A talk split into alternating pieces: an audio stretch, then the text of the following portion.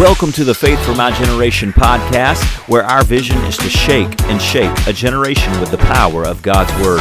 We're on one mission to raise up a generation of powerful believers through the relevant teaching of God's Word. I'm so thankful that you're here today. I'm your host, AJ. Let's get into the episode.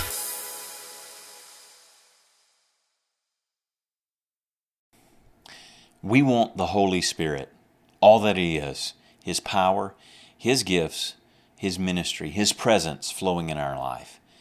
But there are enemies of the Holy Spirit that we never want to allow these enemies to be in our lives. We want to be willing vessels. And we're going to discuss the two greatest enemies of the Holy Spirit today. Good morning. This is your wake up call. It's wake up call 089. The two greatest enemies of the Holy Spirit. This is the Faith for My Generation podcast. And I'm your host, AJ, and I'm happy to be your host. I'm glad that you're here. Let's go to Acts chapter 1 and verse 8 to set the scene, set the stage for this podcast episode. Acts 1, verse 8 But you shall receive power when the Holy Spirit has come upon you, and you shall be witnesses to me in Jerusalem and Judea and Samaria and to the end of the earth. You shall receive power when the Holy Spirit has come upon you and you shall be a witness to me. The ministry of the Holy Spirit in the life of the believer is to do exactly that, to empower us to be witnesses, witnesses of Christ. So, what is a witness? A witness is someone that bears account of what they have seen, what they have heard, what they have experienced. That's what we do. We bear account. We give a witness, a testimony of who Christ is, what He has done in our life, and we share His word and His will with people. And the Holy Spirit empowers us to do that. And if we try to do that without the power of the Holy Spirit, we'll fail miserably. I've been in situations, I've been in times where I've ministered and led worship, different things that I've done over the course of my life. And I could tell, you know, if I wasn't under the anointing of the Holy Spirit, it was very hard, it was very difficult, and it didn't produce much spiritual fruit. Not many people, if any, were saved. Very few people convicted, very few people even stirred up. But when I yield myself to the Holy Spirit, and He operates and moves through me, and I listen to Him and do my best to yield to Him and have His sweet presence and anointing flow through me, hmm, then it's heaven on earth. Then things happen mighty things, miracles, thing, things that take place that only take place by God, the hand of God. That's when it happens. And that's where we want to be. But there are enemies of the Holy Spirit. There are things that actively war against God the Holy Spirit. Now, before we speak on these two enemies, I want you to just understand, and this is very brief. This is not this is a short summary by at, at the most a short summary. It is not an in-depth detail of what the Bible tells us about God, the Holy Spirit, His ministry, and what He does. But we can see in John 14, 16, and 17, it tells us that the Holy Spirit, in fact, let me get there, John 14, verse 16 and 17, and I will pray the Father, and He will give unto you another helper, a comforter, that He may abide in you forever, the Spirit of truth, whom the world cannot receive because it never sees him nor knows him, but you know him, for he dwells with you and you will be in, and he will be in you. So notice that the Holy Spirit, he is the helper, the comforter. Parakletos is the Greek word for it, someone who comes alongside to lock arms, to lead, to guide, to strengthen. He's the Spirit of truth.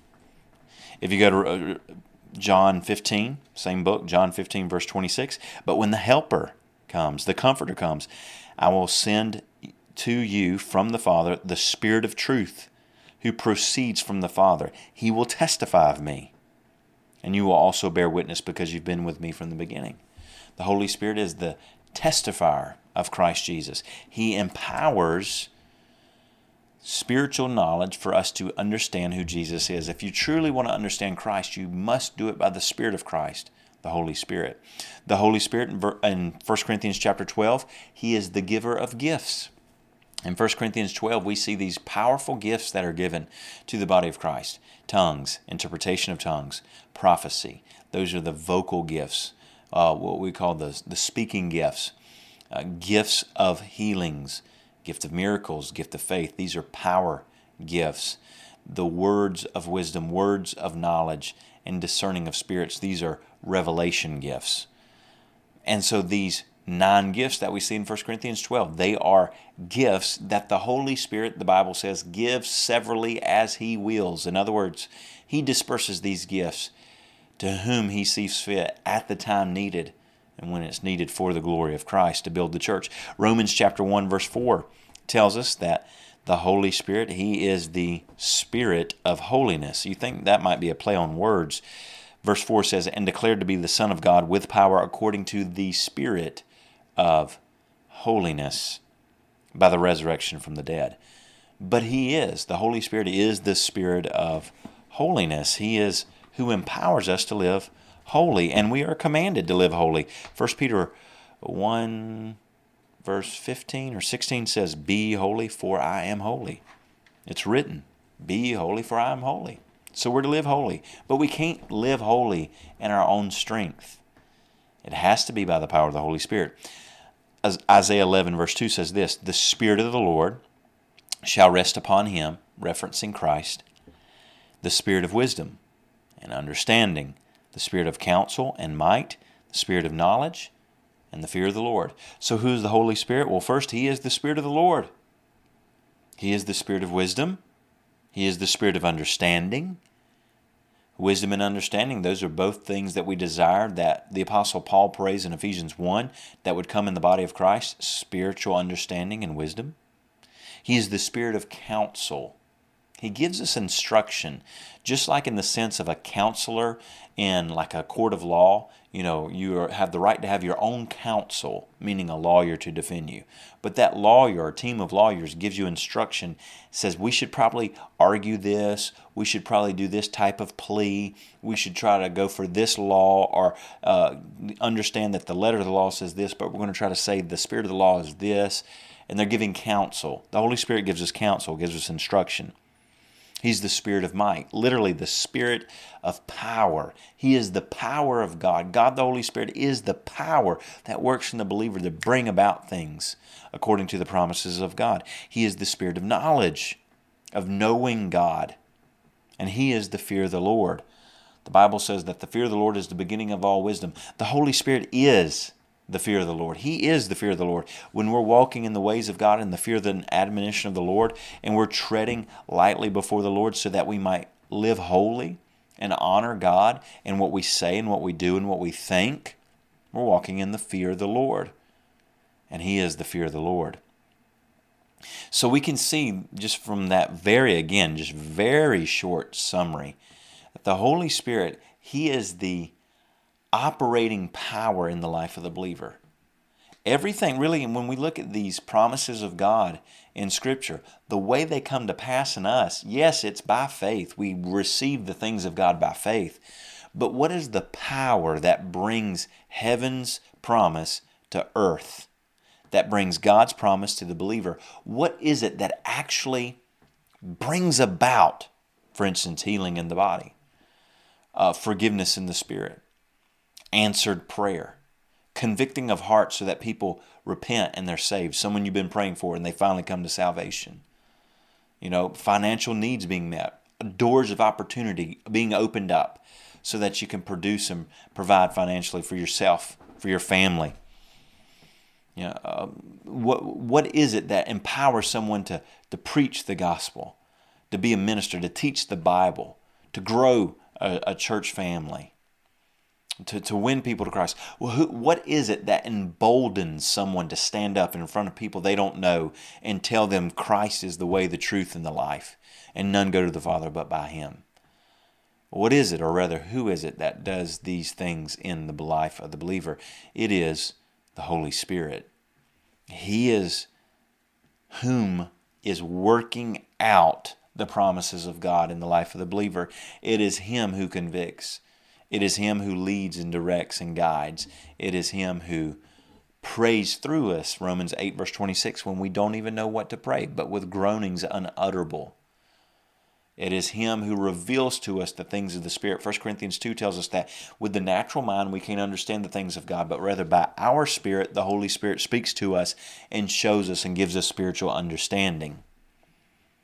And so we can clearly see just in this few minutes that we want to nurture and we want to live in such a way that we grieve not the Holy Spirit. I guess the only way I can really say it, Ephesians chapter 4, that comes to my heart and my mind, Ephesians 4, verse 30. And do not grieve the Holy Spirit of God, by whom you were sealed for the day of redemption. I don't want to be in a place where I grieve or sadden or sorrow the Holy Spirit. Is it First Thessalonians 5 that gives us another instruction, real short, quick instruction as well? First Thessalonians 5, verse 19. Do not quench the Spirit. Don't quench the Spirit. That word quench means like pour a bucket of water on a fire. You know, we're doing Firecraft and Royal Rangers. It's a boys group that I, I teach in. I've mentioned this before in the podcast. And we're just finishing up Firecraft. So they're learning different types of fires that you can build. And of course, we always got proper fire safety. So we've always got a shovel and a couple buckets of water because uh, they got to put it out at the end of the uh, class anyway. And we want to make sure it is completely put out. But guess what? You start sprinkling some water on that fire and it dies down. You stir it around with that shovel in through the water and pour some more water and stir and pour and stir. And what was literally, literally to the intent of the word, burning hot. You're, I mean, the wood is combusting and producing flame and heat, and you can cook over it. A little bit of water puts it right out there are, if the scripture says, do not quench the spirit, that means there are things that you and I can do, ways that we can live, decisions we can make that can actually quench or put water on the fire that the Holy Spirit wants to burn hot in us. If the scripture tells us, do not grieve or make sorrowful the Spirit of the Lord, there are things we can say, things we can think, things we can do that will actually bring sorrow to the Spirit of God. And that's the last thing we want to do. That is the absolute last thing that I want to do. I don't want to ever be in a place where the Holy Spirit of God does not have free reign and, and, and has the ability to lead and guide and direct me. When He speaks, I want to hear Him very clearly. And you know, it's, it's kind of like in, in Elijah, in uh, 1 Kings 19, I believe it is. God, when Elijah's at this mountain gods, you know, there's some thunder and there's lightning and there's this boisterous wind. But God's in none of those things, but rather it's a small, still voice that Elijah hears. Oftentimes, that's how the Holy Spirit speaks to us. It's like a small, still voice. It's not lightning, it's not thunder, it's not a whirlwind. It's the small, still voice of the Holy Spirit speaking to our heart. And we want to be in a place that when we hear Him, we hear Him well, we hear Him clearly, and we quickly obey right? I, I, I want, when God tells me to do something, I want to do it so quick that He says, That's my boy. that's my boy. I can trust Him. And that's what you want as well.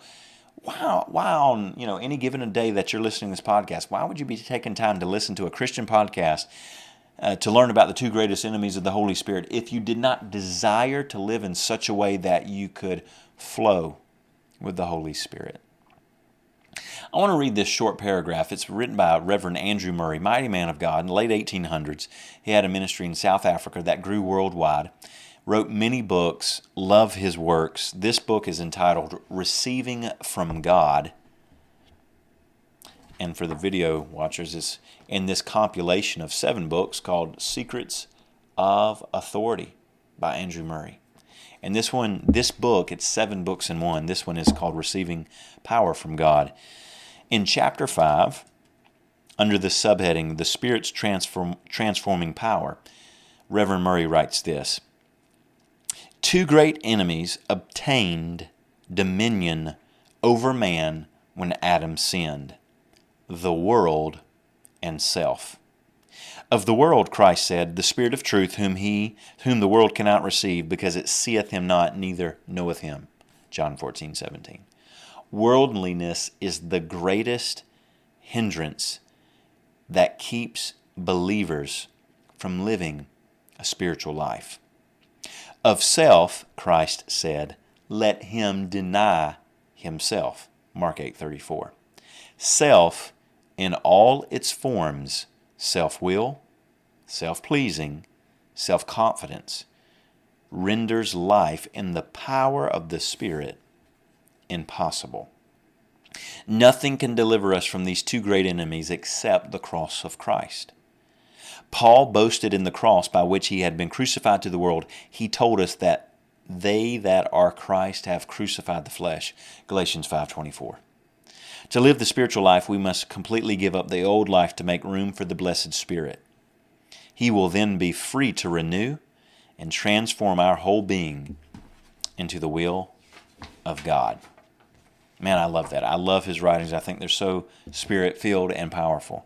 But notice that Reverend Andrew Murray gives us two enemies, the two greatest enemies of the working of the Holy Spirit, the transforming power of the Spirit of God in the life of the believer. What are the two greatest enemies or two greatest opponents of that power working itself in us? The first, he said, is worldliness. And he uses John chapter 14, verse 17, tells us this. John 14, verse 17. The Spirit of truth, whom the world cannot receive. Notice that. The world, the Spirit of this age, cannot receive the Spirit of truth because it neither sees him nor knows him. But you know him, for he dwells in you, and you will be, in, and he will be in you. Plainly put, there are essentially two spirits that can fill us and empower us. The spirit of this world, which is the spirit of Antichrist, which is the spirit of error, or it's the spirit of truth, which is the spirit of God, the Holy Spirit. And if you're in the world or filled with worldliness, that's in complete opposition to the spirit of truth because you can't have one foot in the world and one in the spirit. 1 John chapter 4 verse 4 says this, "You are of God, little children, and you have overcome them, because he who is in you is greater than he who is in the world. They are of the world. Therefore they speak as of the world, and the world hears them." Referring, this is referring to verse 1, these false prophets who do not have the Spirit of God. Verse 6 of John, 1 John 4, verse 6 We are of God. He who knows God hears us. He who is not of God does not hear us. By this we know the spirit of truth and the spirit of error. So there is a spirit born that when you're born of God that you receive the spirit of truth, but if you're born of this world, it is the spirit of error. John chapter 3, Jesus said this to the Pharisee Nicodemus who was searching for salvation and asking questions of Jesus. John 3 3 says this Jesus answered and said to him, Most assuredly I say unto you, unless one is born again, he cannot see the kingdom of God. Nicodemus said to him, How can a man be born when he is old? Can he enter a second time into his mother's womb and be born? Jesus answered, Most assuredly I say unto you, unless one is born of water and the Spirit, he cannot enter the kingdom of God. That which is born of flesh is flesh, and that which is born of spirit is spirit. Do not marvel that I said to you, You must be born again. The wind blows where it wishes, and you hear the sound of it, but you cannot tell where it comes from and where it goes. So is everyone who is born of the Spirit. We must be born again, and we have to be born again into the family of God by way of the Holy Spirit. 1 Corinthians 12 tells us that no one can say that Jesus Christ is Lord except by the Spirit of God. So when you put your faith in Jesus, it is because we have surrendered to the conviction of the Holy Spirit, hearing the gospel, because the Bible tells us in Romans 10 none can be saved unless they hear. They have to hear because faith comes by hearing and hearing the gospel, hearing the word of God. So when we hear the word of God, we put our faith in it, we choose to trust what God has said, and it is under the conviction of the Holy Spirit, and we are born again. And how are we changed from a dead sinner to a new living creation in Christ, a saint, holy unto God. How do we go from those two things? It is a work of the Spirit. It's not a work of man. It's not the will of man. For John chapter 1 tells us that. It's not the will of man. It's not the will of the flesh, but it's born being born of God. And it's by the work of the Holy Spirit. And the Holy Spirit, He is in opposition to the spirit of this world. For the Holy Spirit is the spirit of truth. We saw that in 1 John 4. But the spirit of this world, the spirit of Antichrist, is the spirit of error the spirit of deception. Jesus said in John chapter 8 to the Pharisees, He said, You guys are just like your dad. And they said, Our, our dad's Abraham. You know, our lineage is Abraham. No, no. Your father is the father of lies. He's a murderer and a liar, and he's been a murderer and a liar from the beginning. He's the father of lies. He's the devil. Well, the spirit of the devil is that the spirit of error, the spirit of deception, the spirit of murder, the spirit of lying. And his spirit is in direct opposition of the spirit of God, which is the spirit of truth, the spirit of life, the spirit of the, the law, the spirit of life in Christ. Romans 8 1 and 2. That is the Holy Spirit. He is the spirit of adoption. Uh, Galatians chapter 4, that we cry forth, Abba, Father, by the spirit of adoption, the Holy Spirit.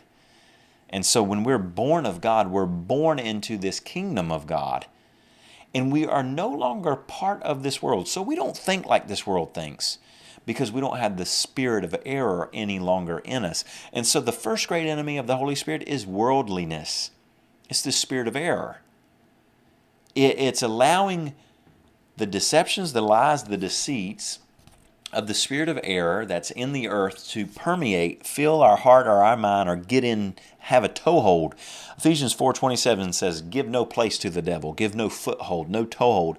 Don't even allow the smallest little chink in your armor, the little crack for the for Satan to wage his deception and sneak himself into your life. Don't don't allow it. Do not allow it. No, don't do it. Don't do it.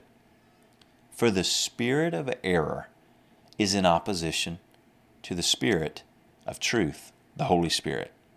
Now, Reverend Andrew Murray gives us the second great enemy of the Holy Spirit.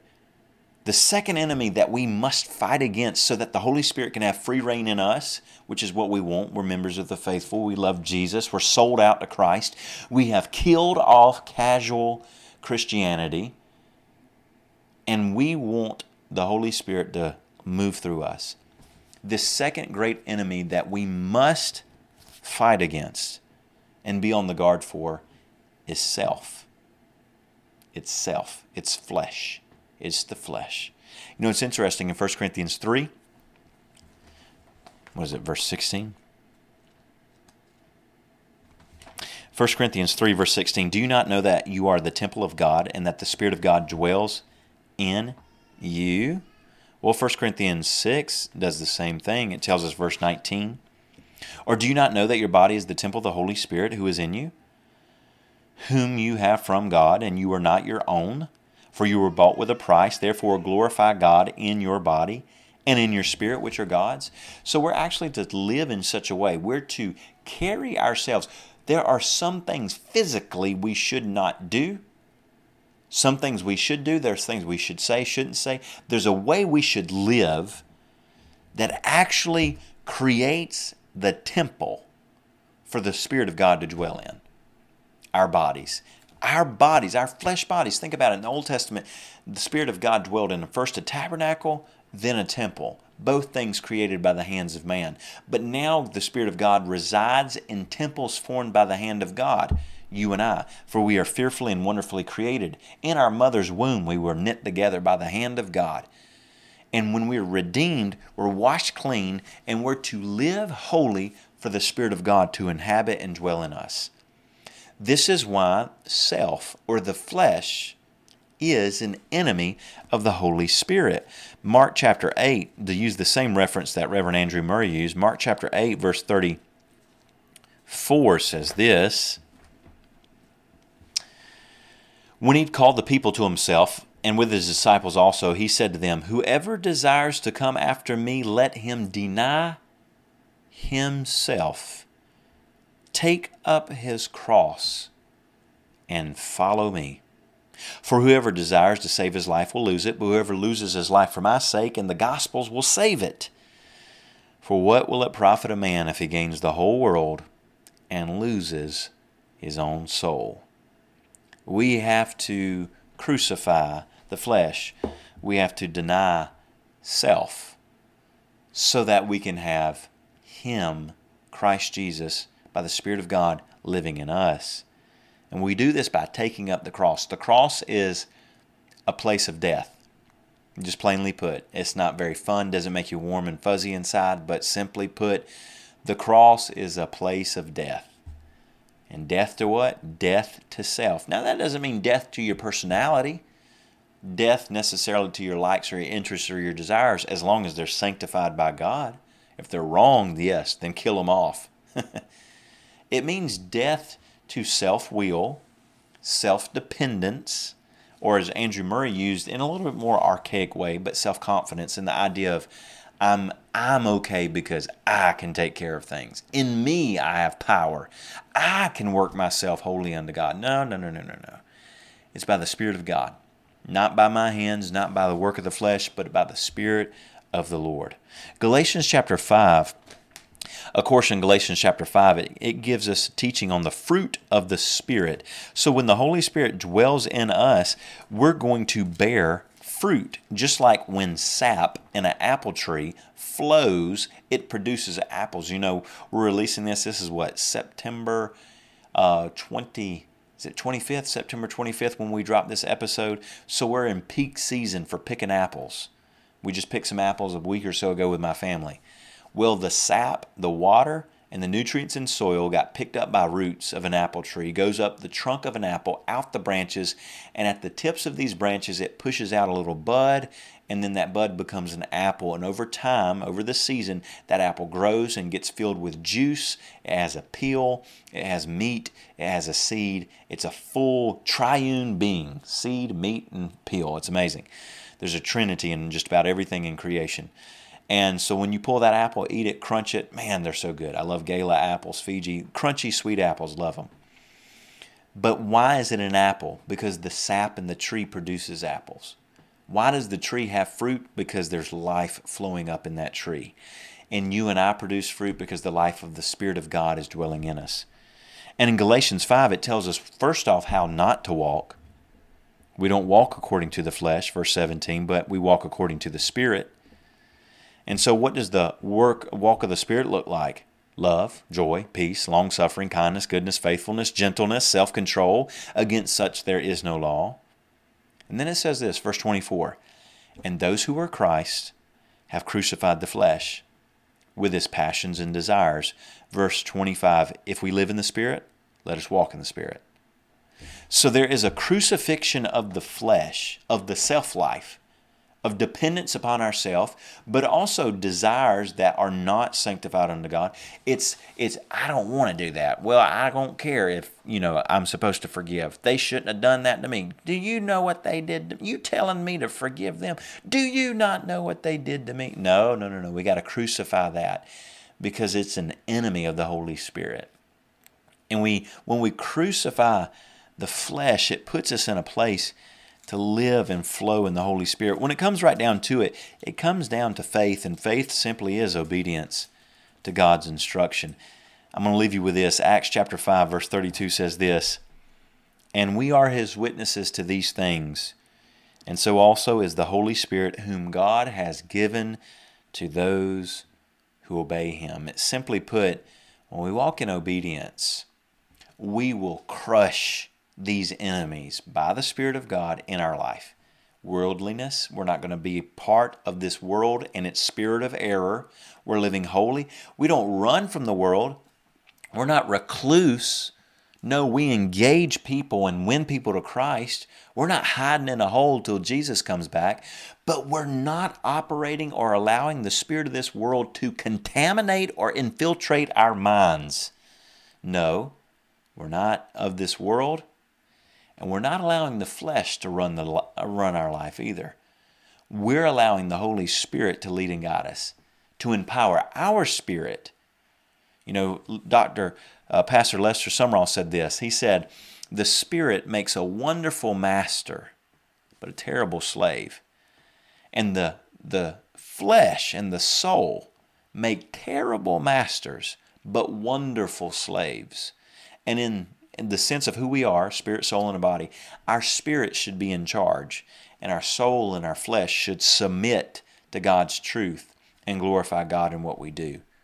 And when we do that, we crush the two greatest enemies of the Holy Spirit. So, so I encourage you, allow the Holy Spirit, me too as well. In fact, you know what? I like when we do this. Let's pray together. Lord, in Jesus' name, this is what we ask. If any sight or any entrance of these enemies of the Holy Spirit, worldliness and self, if they're found in us, Lord, highlight it, reveal it, and then by your power, help us remove these enemies out of our life because we want to be completely yielded and submitted and sold out to you.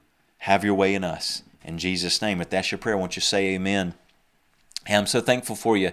I'm thankful for every time you join in on the Faith for My Generation podcast. Make sure you always tune in again on Thursdays. Uh, if you're listening the day this episode drop, it's Monday.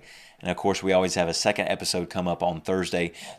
Those are replays of live streams that I do through my church ministry, Gospel Tabernacle Church. If you're not connected with us, find us on YouTube, Facebook, Twitter. We also have podcast channel of where we put up the Sunday morning teachings. Uh, Gospel Tabernacle Church. You can go to gtlawrence.com, find all that information. And so I do live stream Bible studies on Thursdays, and then I put those up for replay here on the podcast channel. You can get all that concerning the Faith for My Generation podcast at faithformygeneration.com wherever you're watching or listening has a link takes you to the website and you can see the 180 some odd plus episodes we've released thus far. And guess what? We're just getting started. I'm so thankful that you're a member and part of the faithful. And remember we want to live holy unto god. We never want to allow these enemies of the holy spirit into our life because we want to be full of fire full of faith full of the spirit because we are the faithful. I'll see you next time God richly bless you. Thanks so much for joining me for this episode of the Faith for My Generation podcast. Remember, every Monday I've got a brand new wake up call for you, and every Thursday I've got a brand new episode right here on Faith for My Generation podcast. And remember, we are the faithful.